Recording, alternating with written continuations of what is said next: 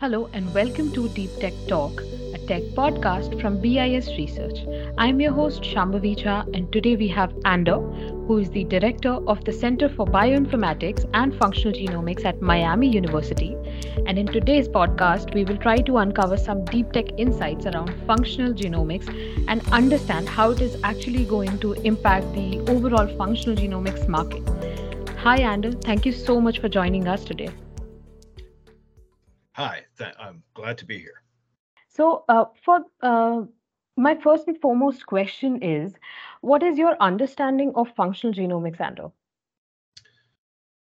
So this is a broad term and it's generally used to refer to all the genes and the intergenic regions that contribute to a biological process or processes and the functions. So not necessarily just the parts of the gene that encode the protein, but parts of the genes that regulate the expression, um, parts of the um, uh, intergenic regions that contribute to the enhancement of expression or the repression of expression. So it's really a catch-all term that's used to refer to how we control basically what we see. Um, so when you look in the mirror, uh, you are the product of your functional genes or your functional genomics. And yeah. that includes protein expression, um, epigenetics, epigenomics, overall physiological response. So it can, it depending on who's using the term, it can refer to a lot of different things. In many cases, in terms of the biotech industry, it's really referring to disease states and non-disease states. Okay, understood. So taking a few points from what you mentioned right now, um, epigenomics, transcriptomics, proteomics, and metabolomics, what my research said, um, do you agree with that statement that all of these terminologies make up functional genomics? Yes, they can. Absolutely. And you don't necessarily have to look at all of them to look at uh, different aspects of functional genomics. So it, there's mm-hmm. a it's a very wide and diverse field and there's a lot of um, emerging technologies. So it's it can be really um, it can be really uh, challenging to keep ahead of all of these things. Yeah, totally. So, um, can you also describe different technologies used in functional genomics research? Like, as far as my research goes, um, I have heard that NGS and CRISPR for now are the big ones, and CRISPR is something that has bloomed in a really big way and is now, of course, widely used. Yeah, so CRISPR is a is a technology that allows us to change the genetic code of an individual. Um, so if you think about something uh, such as sickle cell anemia, which is caused by a single point mutation, we can now go in and change that particular point mutation and cure those people uh, of that uh, ailment. Uh, the trouble with CRISPR is that it has um, more off target effects than we initially thought. Those are effects where we're actually changing parts of the genome that we didn't intend to. Um, so there's there's a little bit of uh, caution towards using CRISPR as a kind of a, a cure-all for things.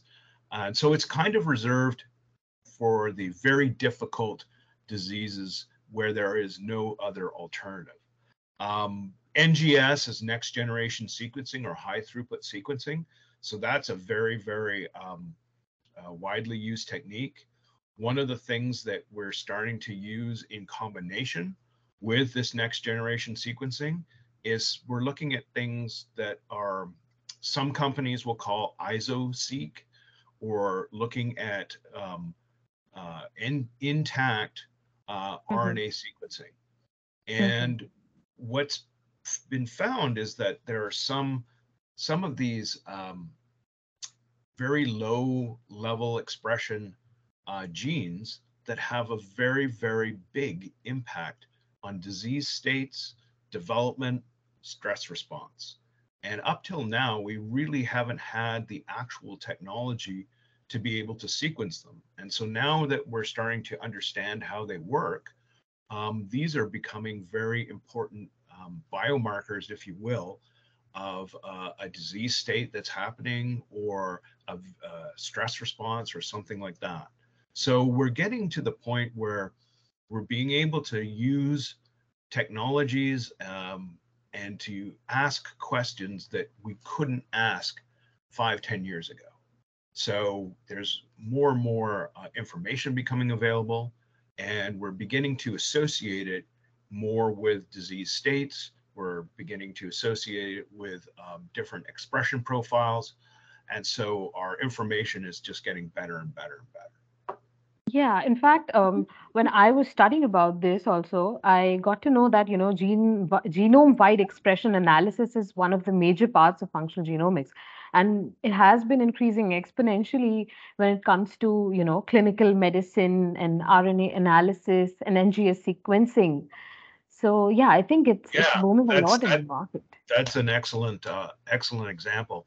Uh, and one of the things that was very challenging when we f- when the industry and, and people first started doing that was there wasn't hmm a lot of uh, information. So hmm we didn't know what the what the signal from the noise was. Now that um, the genome uh, sequencing has gotten so much cheaper and so much faster, we're accumulating more and more data and with better and better bioinformatics analyses, we're able to sort out what is a real um, change that we should be worried about versus the normal type of uh, variability that exists within the, the population. Yeah, that that is so interesting.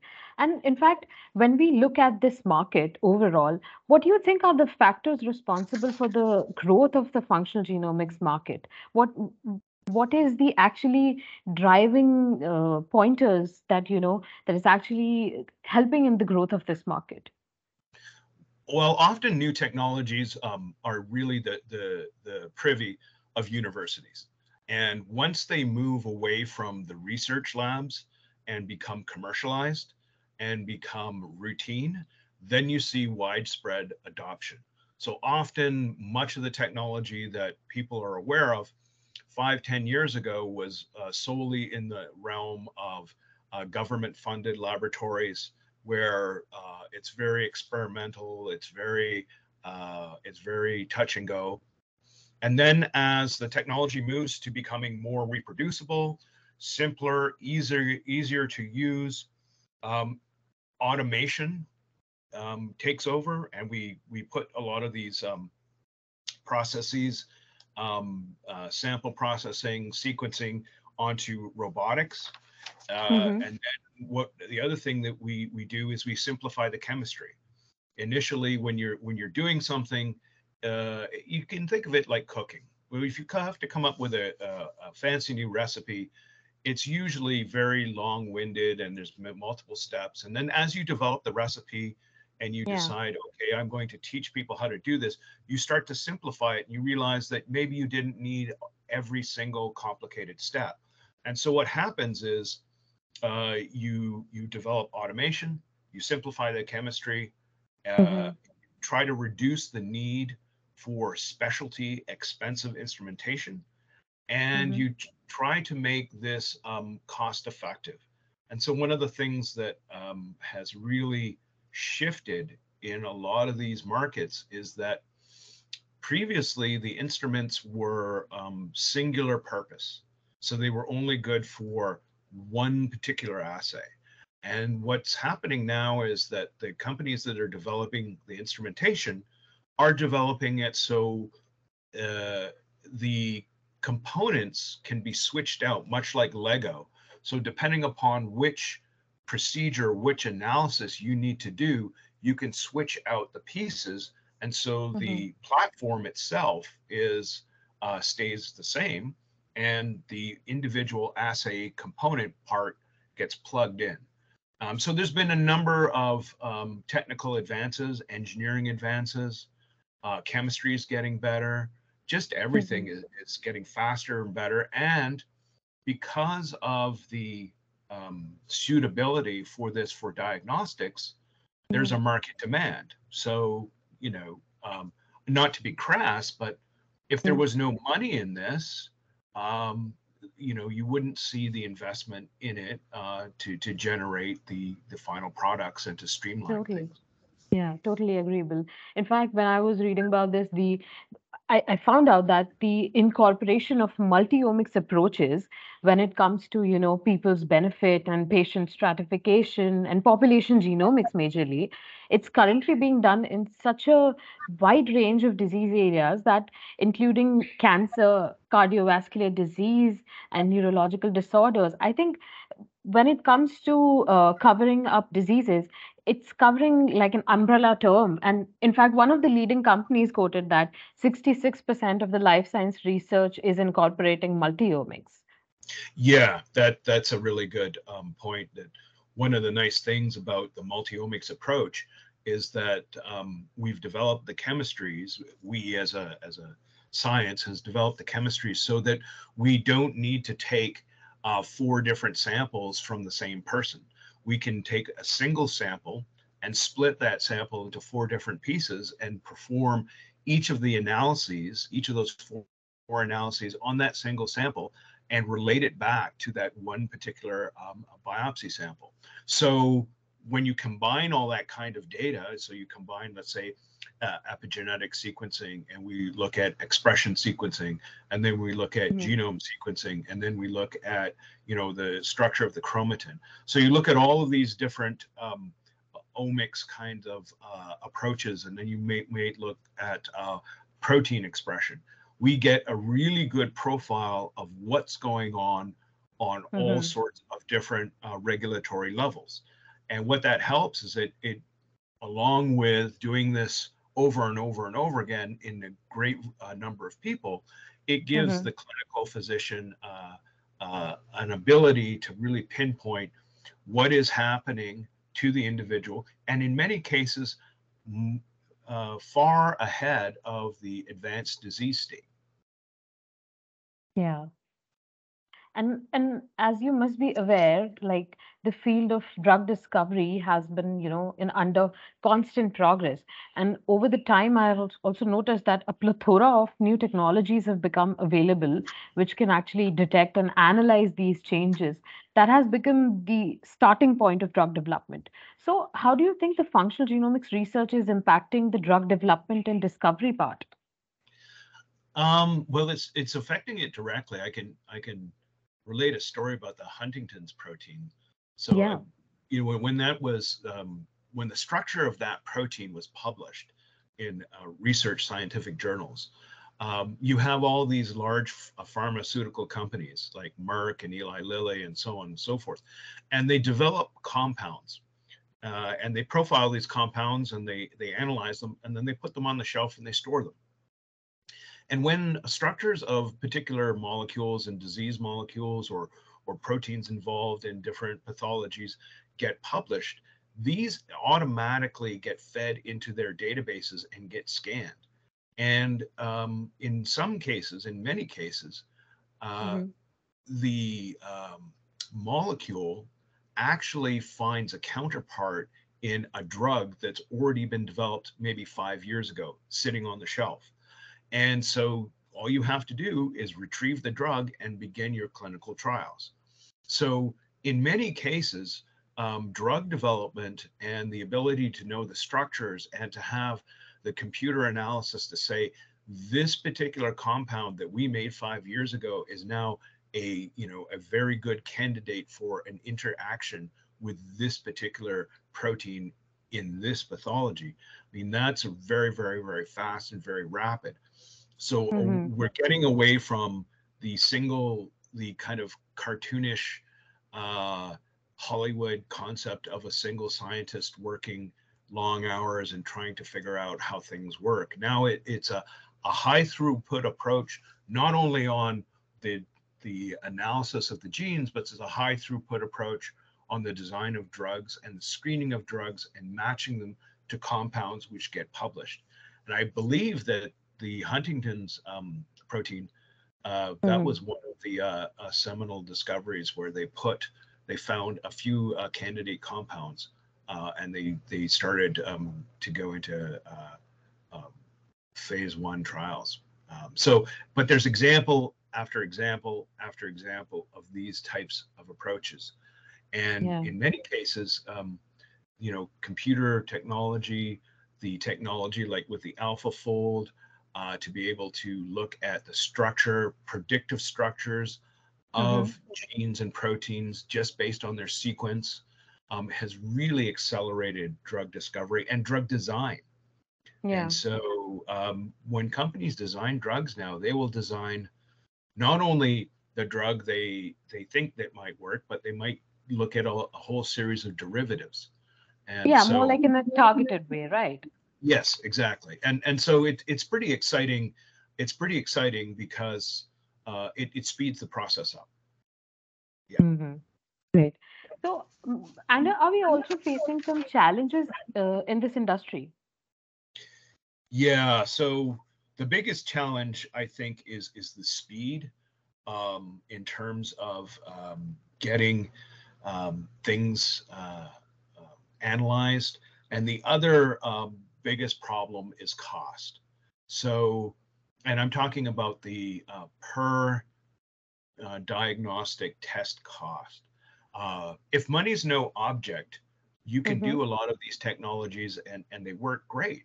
Um, Yeah. But you need to do it within a, uh, a, a reasonable amount of time. And the companies are really focusing on either while you're waiting in the doctor's office or within a few hours. And then the other aspect is can we bring the cost down so that it's not astronomically expensive? And can we automate it? In many in many cases, we're still relying on fairly uh, highly trained people to Mhm. do very kind of routine um, analytical uh, or analyses on these particular uh, metabolites or, or samples. If we can uh, take this type of approach and automate it Mhm. and Yeah. have it um, analyzed in a very rapid and quick way, uh, there's significant advantages. One is is you re- reduce the cost, which is Mhm. great, but you also reduce the amount of mistakes. Um, Yeah, processing hundreds to thousands of samples per day, human beings tend not to be very good at that, and they Mhm. tend to uh, make mistakes. So if you think about this in the same way as uh, putting a car together on an assembly line, as you speed the assembly line up faster and faster, people make more mistakes, whereas ro- robots don't. So this is the big challenge: is, is to be, be, you know, when you go in for your yearly checkup and you get a blood Mhm. draw, um, it, it's be great if you could have your uh, blood analyzed for any kind of metabolites, any types of proteins that may be indicators of uh, upcoming or the onset, early onset of a particular disease. If the physician can get that information very quickly, and so that there can be mitigation put in. Because as NIH has done multiple studies in the United States, Yeah. uh, early intervention is extraordinarily cost effective um, when it comes to disease diagnosis. But when it comes to, you know, diagnosis and uh, taking all of the data from population, ultimately the use of uh, human genetic data for research purposes at the end of the day requires compliance with regulations, right? And the use of genetic information in non-medical research, for example, you can take ancestry testing or forensic investigations. This, the, all of these raises ethical concerns because I think there's such a great requirement for uh, regulations and guidelines to ensure that the use of data is conducted ethically and respects the privacy rights of individuals. So, do you think they are also lacking somewhere there? Yeah, that's a that's a great point. And and as we've seen with just about every single technology that changes things, the law has to play catch up. And Yeah. a lot of it uh, occurs because people just don't even think about that. Uh, Mhm. People don't think about um, what happens if I send my DNA into uh, company X and company X sequences it and then sells it to a, a health insurance company or Yeah. a life insurance company or associates me with a predisposition for a, a, behavior or a disease, but I might never exhibit that behavior. I might never get that disease. And so Mhm. we, we really are, um, in the terms of the general public, they're just beginning to, I think, understand, and a lot of it has come through, like you mentioned, ancestry DNA type um, analyses and association of that data with, you know, forensics and criminal arrests. Um, they're really beginning to understand the impact of DNA sequencing. Now, there's a lot of positive things, right? Uh, yeah. But you know, along with the positives are responsibilities, and I think in the in the research environment in a research setting, we always are cognizant of all of that, and we have lots of procedures that we have to follow, and lots of paperwork, and we have to keep the data protected, and so on and so forth.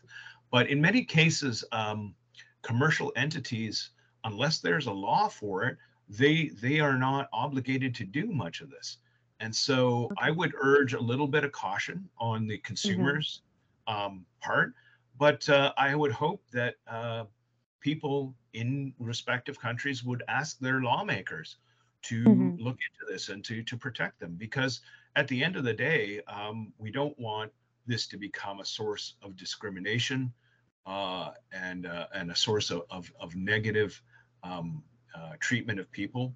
And so there's so many positives that can come from it that um, we do we do need to make sure that um, it's not exploited for um, just strictly nefarious means.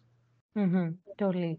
So when we talk about data, like we have talked about the ancestry testing and uh, the ethical concerns regarding the data, but machine learning and artificial intelligence, I think, play a very great role in every aspect of healthcare in today's day. So where do you understand that, you know, how do you see the role of artificial intelligence and machine learning in functional genomics? Well, um, I think some of the some of the greatest examples are in imaging processing. So mm-hmm. in in terms of uh, an example will be developmental biology. Um, machine learning has really started to be able to look at these highly complex images at early stages of development and be very good predictors of anomalies. And now this is in the research environment. In the in the clinical diagnostics, they've used machine learning to look at X-rays, and they looked. And if you train the intelligence to look at thousands and thousands of different X-rays, let's say chest X-rays, um, they actually turn out to be better at identifying early uh, uh, incidents of uh, lung cancer tumors than a very well trained radiologist. And so there's a very uh, positive role for machine learning and artificial intelligence to go through and data mine and be able to connect all these thousands of bits of data and to to be able to inform us of what's happening the downside of that, of course, is mm-hmm. probably the same downside as what many um, AI specialists are concerned with in terms of these new um, uh, chat bots and yeah. the um, you know implementation of these AIs into uh, daily computer systems. Is that we have to put some type of um, boundaries around them some type of controls. And this is again, this is not my field per se, but um, uh, listening to some of the experts, that there there are some concerns there. Yeah, totally. And in fact, when we talk about um, machine learning, I, I think uh, it is going to accelerate drug discovery in functional genomics and in other aspects of drug discovery, as well as gene expression analysis, you know, when it comes to predicting the function of uncharacterized genes, and the researchers are still in the phase one. So I think that'll that'll play a very great role. V- very much so. I think that's probably going to be the greatest advance for artificial intelligence is to be able to look at a sequence and say mm-hmm. this gene does X and it's shaped like Y. And so that will be a, a, huge advancement because that currently now is a very difficult task to do in terms of um, wet bench work. So if we can get some predictive analytics on that, that would mm-hmm. be great. Yeah. So w- when we talk about all of these functions and applications, where do you think functional genomics stands in the market in the upcoming years from now? Let's say five to 10 years when we look at this market from now. I, I think the real focus will be to get it into the hands of um, your family physician to to get these assays um, into small boxes and to get them into uh, to get them into uh, daily use so that um, a number of uh, established biomarkers can be uh, assessed immediately. So we now go for all sorts of tests like cholesterol and um, sugar and um, different you know biomarkers. I think we're just mm. going to see an increase in that, and we're going to see the ability to perhaps look at certain gene um, changes, some certain single uh, uh, nucleotide polymorphisms, and mm-hmm. tie those into um, uh, predictive uh, pathologies that might be coming. And I, I think it's just going to expand and get faster and better. And so, and hopefully that it saves a lot of people and and and reduces the overall cost um, and the burden on the on the healthcare industry. Yeah, in fact, when it when we talk about cost, I think, as you mentioned already, that you know, money can sort any kind of issue when it comes to healthcare, and we are still somewhere struggling in that segment. I think. Yeah, and and I mean the earlier again, it, the earlier we can we can find something, um, the faster we can mitigate it, and mm-hmm. then it doesn't become an issue. Um, you know, uh, a lot of people work for employers that require them to have yearly physicals, and I think that that uh, that has made a difference for a lot of people's lives. So early intervention, I think, is the key. Um, mm-hmm. It's much easier to treat treat somebody earlier on in in the disease state rather than you know way past uh, any uh, window of opportunity. Um, mm-hmm. Yeah, for sure. So I think functional genomics and and a lot of this applied technology is going to be uh, is going to be really relevant uh, on a daily basis to a lot of people. Awesome, great. So, uh, thank you so much, Andor, for sharing uh, invaluable insights on today's topic. And I am 100% sure that this would have given a lot clearer understanding to our interested listeners of the prospects of functional genomics market. Okay, great. Well, happy to have the conversation. And thank you. So, thank you very much, people, for listening to Deep Tech Talk, a tech podcast by BIS Research. In case you wish to know more about different industries, do visit our website at www.bisresearch.com and read through the different market intelligence studies that have been published by us across industries. If you enjoyed this episode, please do follow us on Spotify and Amazon Music.